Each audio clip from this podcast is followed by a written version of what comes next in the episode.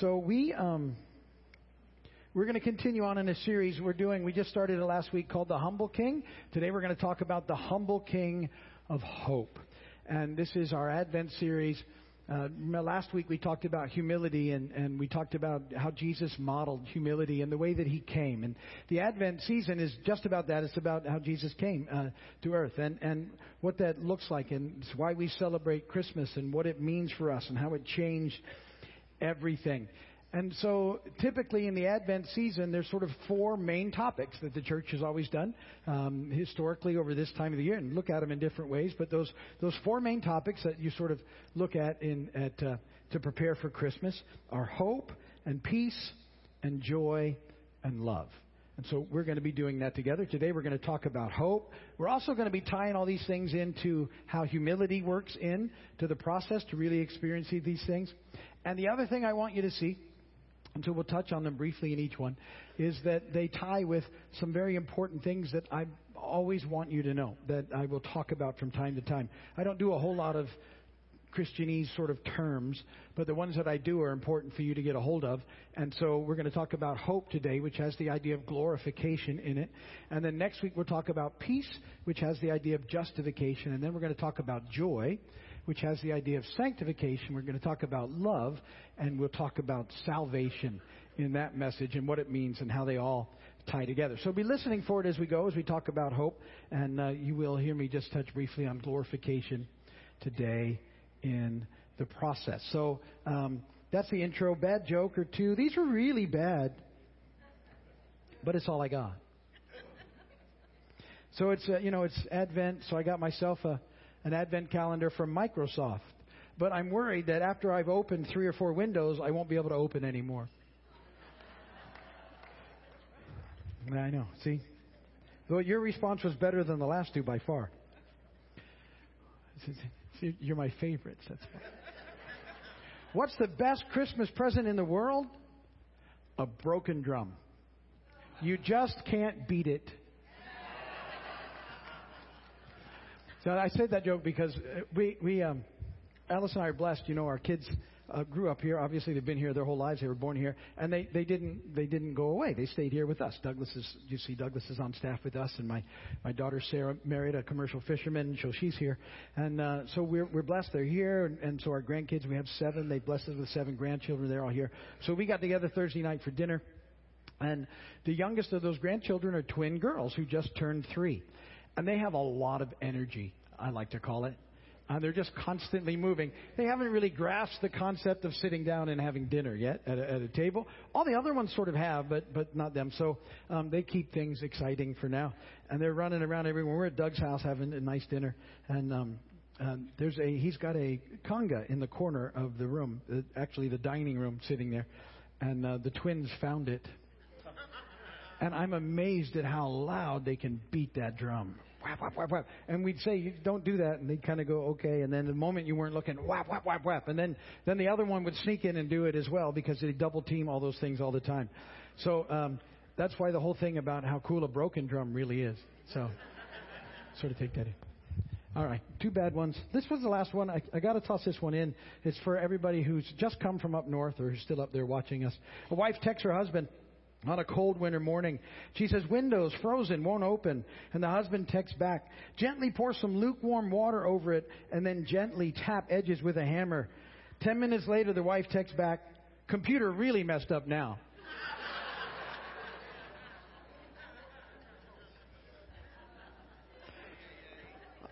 I think because I told you how bad they were, that's a little mercy laugh in there, but we'll take it. Apologies to the visitors. Scripture reading. This is the this will be the sort of foundation for this whole series. So we looked at it last week. I want to read it again.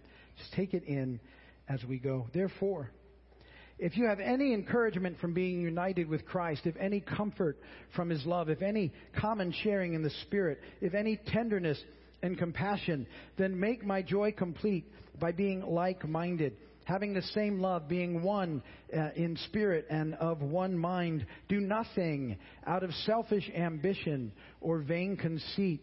Rather, in humility, value others above yourselves, not looking only to your own interests, but also to the interests of others. In your relationships with one another, have the same mindset or attitude as Christ Jesus, who being in very nature God did not consider equality with God something to be grasped or to be used to his own advantage. Rather, he made himself nothing by taking the very nature of a servant, being made in human likeness. That's what Advent is all about. And being found in appearance as a man, he humbled himself by becoming obedient to death, even death on a cross. We celebrate that and, and the resurrection on Easter. Therefore, verse 9, God exalted him to the highest place and gave him the name that is above every name, that at the name of Jesus every knee should bow in heaven and on earth and under the earth, and every tongue confess or acknowledge that Jesus Christ is Lord to the glory of God the Father. Blessed be the word of the Lord. Powerful passage of Scripture, and we dug into there last week, and we, we talked last week about the humility that's demonstrated there as, as Jesus comes and, and empties himself and, and takes on flesh and lives this life here among us. And how that's sort of the, the model. Jesus is our model for life and ministry, and he models humility in the process and it's fascinating. And, and speaking of that, I want to read you this next verse because, again, Jesus will demonstrate his humility in amazing ways. This is part of the Christmas story, Luke 1 26 and following. In the sixth month of Elizabeth's pregnancy, God sent the angel Gabriel to Nazareth, a town in Galilee, to a virgin pledged to be married to a man named Joseph, a descendant of David. The virgin's name was Mary. And the angel went to her and said, Greetings, you who are highly favored. The Lord is with you. Mary was greatly troubled at his words and wondered what kind of greeting this might be. But the angel said to her, Do not be afraid, Mary. You have found favor with God. You will conceive and give birth to a son, and you're to call him Jesus. He will be great and will be called the Son of the Most High. The Lord God will give him the throne of his father David, and he will reign over Jacob's descendants forever. His kingdom will never end. Another powerful passage of, of why we're celebrating and, and why we celebrate Jesus at Christmas. And you know, we talked about humility. If anyone could be impressed with sort of their Christmas resume, it would have been Jesus, right? Uh, and and just in that passage that we read, who he's, he's going to be great, and and uh, uh, you know he's going to reign over David's kingdom and, and forever and ever. And uh, you know the Old Testament tells us that he's mighty God and and Prince of Peace, and in the New Testament we know he's Lord of Lord and King of Kings. And and here's the thing that that Jesus knows each of these titles and all that it means. Uh, and yet when he walks this earth, he does it in in a very humble way and he walks and he so I love that Jesus, you know, you read the gospels and you see how he sees people that everybody else misses. That the people miss, that the established religious community miss, but Jesus sees them because he's he knows it's not about him. Uh, it's about God and he reaches out and he ministers to them and miracles take place and he makes way for them to be introduced to the kingdom of God. And yet he never takes on, you know, in his own self, well, it's all about me. It's always about the Father. He approaches this thing with great humility and he has he has this hope hope in what the Father's doing uh, through him and in him on this journey. And this, this same hope, I think, allows Jesus to see people uh, and have hope for them. And I love that about him. I love that he sees the beauty of our potential when he looks at us. Not all the mess that everybody else sees, but when Jesus saw people, because of this humility, he had this great hope for them. And he demonstrates it. He's got hope for everybody that he meets. And I love that. And, and he wants us to experience this type of hope in our lives. And, and so that's what biblical hope, hope is really all about. See, hope, biblical hope is a trustful, um, expectation, particularly when it comes to the fulfilling of God's promises. That, that uh, biblical hope is, is trusting that God will do what He says He's going to do, and, and that He's demonstrated that He's going to do what He said He was going to do time and time again, so that we can trust Him. Worldly hope is different, and that we get that confused all the time when we talk about hope. We often think about worldly hope, but, but worldly hope is based on a feeling that what is wanted will happen. So we say things all the time like, uh, today's a, a, football day, I believe. Um, well, I hope today that my team will win. Now, for some of you, you, you might have a better shot at that than others. Uh, but some of you staunch fans of some teams that have demonstrated not be very good, it's a, it's a long shot. You know what I'm saying? And it's not, that's not biblical hope. That's a, it's a worldly hope based on a feeling that something you want might happen. So you have hope in there. But hope, biblical hope isn't based on a feeling. Biblical hope is actually the confidence that what God has done for us in the past guarantees our participation in what God will do with us in the future. And so hope it definitely impacts our now life, but there's a big piece of it that's part of the future that's coming for us. Uh, the writer of Hebrews said in Hebrews 10:23, "Let us hold unswervingly to the hope we profess, for he who promised is faithful." And so, so we need to be aware of that, that he's faithful. And, and particularly when we're going through experiences in life that are difficult. And, and because it's a fallen world and a broken planet, we, we, we get some of that. But he wants us to know that, that we can have hope in him, and that's where we're going to find life to persevere no matter what's going on in our life. He's the God of all hope. And because of that, there's some things that impact us directly. So this is the first one. Because of that, you have a wonderful promise. You have a wonderful promise. The, the basis for our hope is, is found in the way that God has kept his promises in the past. And think about it. You know, go go back to the the Garden of Eden, back in creation, and you know we talk about creation, the creation account here because it's so fascinating and how God was moving, and how He speaks into it these ten words and and ten times, and everything changes, and and you know Father, Son, and Holy Spirit are all there making things happen, and there's this point when He creates us and He creates man, and He He breathes into man, and the, the man becomes alive really at that point, and it's a picture of the Holy Spirit coming in and somehow tying us into this amazing relationship with, with God in, in, a, in just a, a way that we really can barely comprehend at this point in time. And then all of a sudden in Genesis 3, the fall takes place. Our, our ancestors choose to go their own way, which, and we would have done it. We can't blame them. All of us have done that at some point. And everything is changed at that moment, drastically changed. And a lot of it is the sort of the Holy Spirit exit in, in that process and not there in any longer on but not in and and the adam and eve looking around and everything looks different because they're seeing it in a completely natural way instead of you know with the help of the spirit and they're ashamed and they're you know they realize they're naked and and all these things start to happen to them and everything is different there and god's looking into that and you, what's God going to do? You know, because that, that changed the, everything, right? That, that sin then stained creation uh, and always, and has ever since. And, and you know, that, that, that mess that's taken place.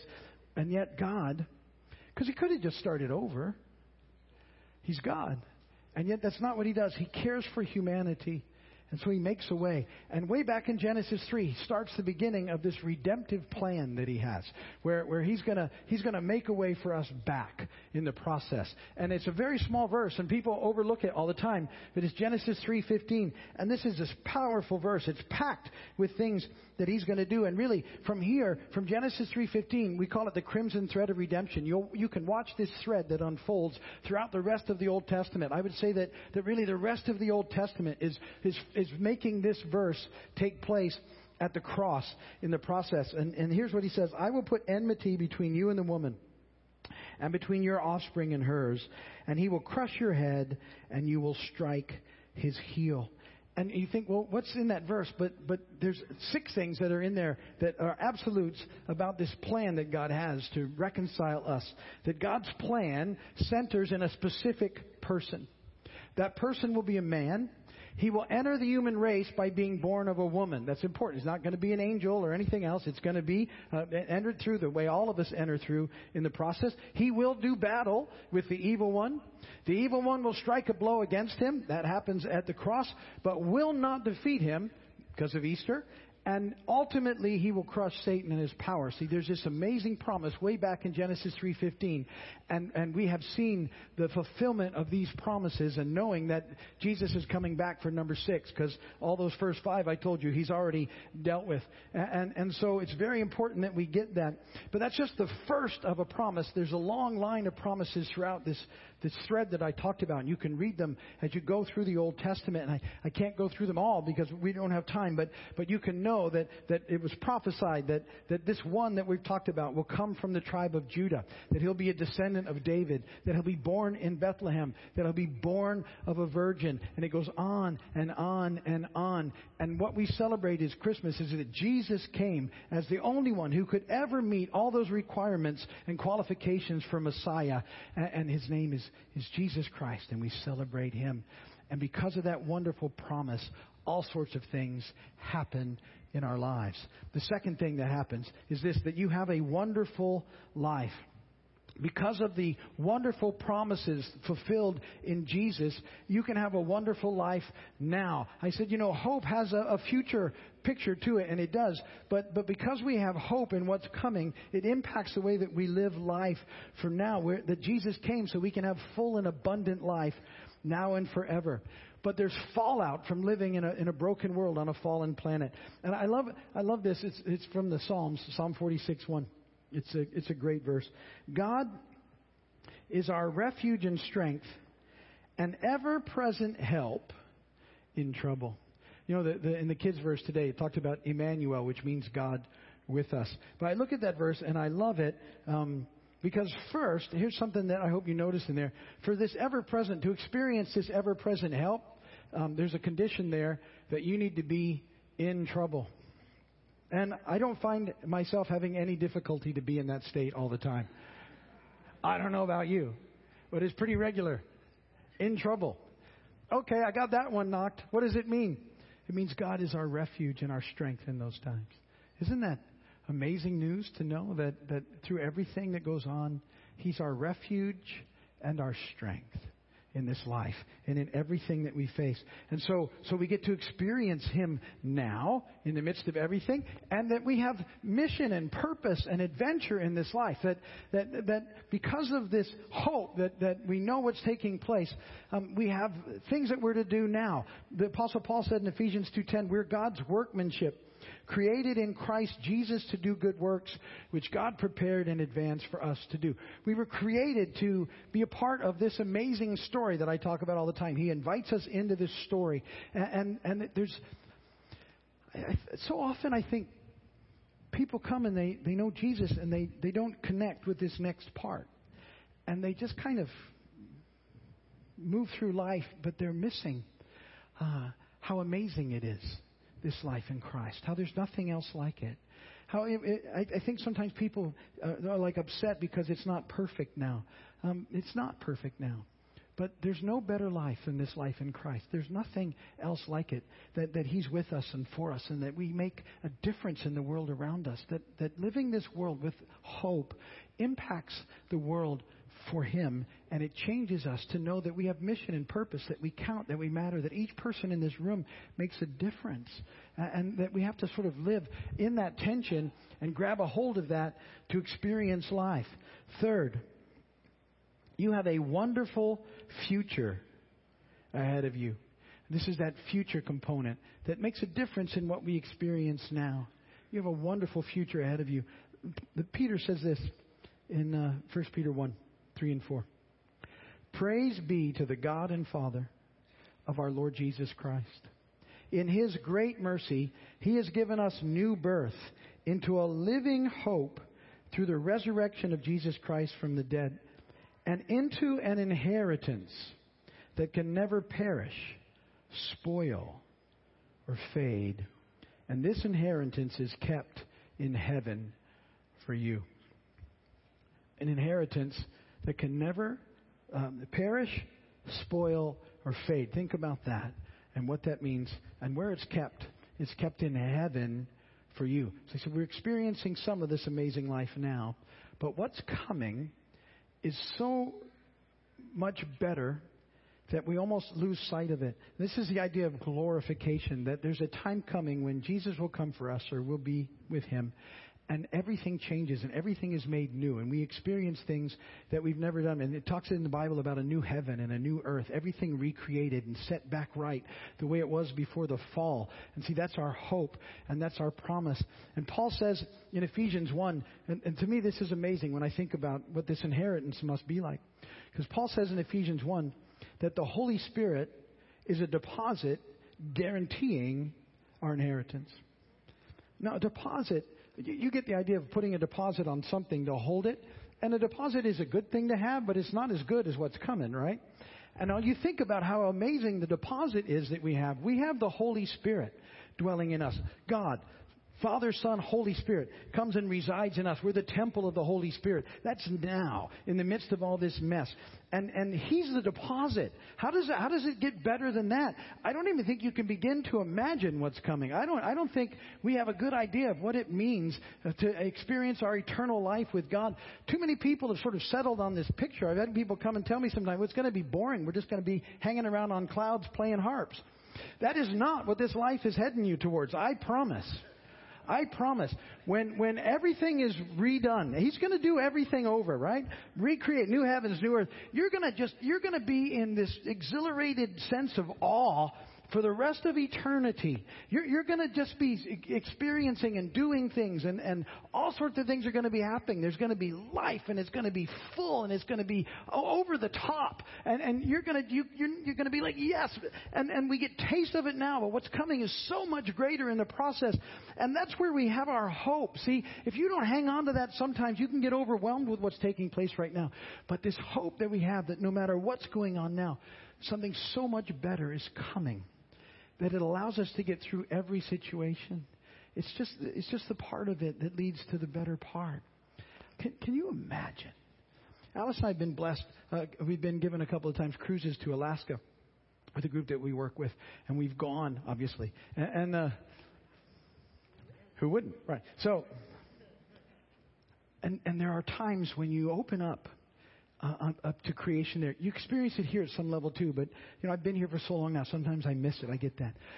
But we would just go and these these panoramic scenes of the creation of God, the, the mountains and the snow and the animals and the eagles and the birds and the whales and, and everything happening all at once. We're, you're overwhelmed at what's taking place. Your senses are just like on fire. And, and, and yet, it's nothing compared to what's coming. And so you need to live in that tension and in that understanding of light, uh, and life of what's taking place. And that's where we find hope. And when we're living with biblical hope, it does impact the world around us. It brings hope into every situation and everything that's going on, even the hard stuff, because He's the God of all hope. Hope invaded the world 2,000 years ago. And the way that hope invades us now gets back to humility once again. We humble ourselves to Jesus, our humble King. And we, we give ourselves to Him and we live life His way. And it changes everything. And so sort of resonate on those things in, in, the weeks ahead. Paul said in Romans 15, 13, May the God of hope fill you with all joy and peace as you trust in Him so that you may overflow with hope by the power of the Holy Spirit. My prayer for you is that you will this season overflow with hope by the power of the Holy Spirit. Amen. Ministry team, those are here, why don't you head over to the wall? People on the way over to that wall here to pray for you. If you need prayer for anything, they're going to make sure you get it. But let me pray for you as a group. And then we can have breakfast and dismiss. Papa, you are good. And we love you so much. You're an awesome, awesome God. And I pray, God, that, that you would have your way in us and, and in this life as we experience you and as we're filled with hope, that not only would it change us, it would change the world around us for you, that you would bring renewal, revival, and breakthrough to this area, that hundreds and thousands of people will come to know you as our Lord and Savior. We pray again today for every church in this area, God, where your word is preached. Ask that you would bless them abundantly with everything they need to fulfill the mission you've given them. We ask for your continued abundant blessing on us, God, to fulfill the mission you've given us of one more. Just one more lost child back to you, Dad. Just one more. Thank you so much for including us in your story here in this time and place. You're such an awesome God. If you need prayer this morning for anything, the folks over there pray for you. Healing, relationships, problems, finances, situations. If you, if you feel like you're struggling with hope, that you've, you've felt a little hope less, that that sometimes the, the Christmas season actually brings on sort of a, a little wave of depression or anxiety. I feel like God just really wants to give you sort of a, a hope boost today. And maybe you should go and let someone pray for you and uh, today, just for that whole thing. And say, hey, I just need a little hope boost, and let them pray for you. And if you don't know Jesus as your Lord and Savior, let's take care of that today, too. That's where everything starts. It really just requires humility and faith. In humility, it's just admitting to God you're broken. Like all the rest of us, you've sinned. Asking Him to forgive you, which you do. And then in faith, inviting and accepting Jesus into your heart and life as Lord and Savior. If you've never prayed a prayer like that, do it now. It's the best decision you'll ever make in your life. And if you need help, just go and ask someone just over there at the wall. Say, hey, I need to know Jesus. And they'll help you through a prayer. So if you need prayer for that or for anything, I'd encourage you to get it. If you're going to stay in our breakfast, Lord, thank you for the food you provided. Bless that. Everybody that makes it possible. Draw people in for the 11 o'clock service, God. You are an awesome, awesome God. Praise God from whom all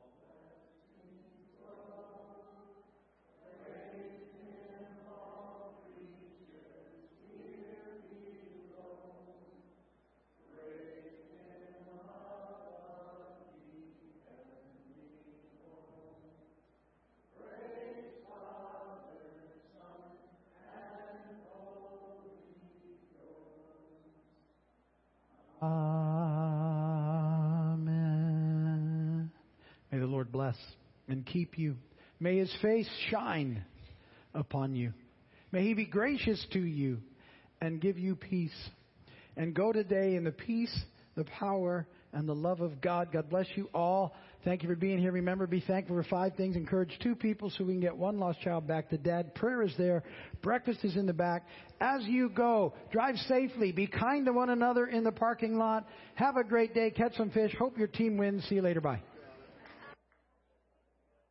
Thanks for watching this broadcast from Keys Vineyard Community Church in Big Pine Key, Florida.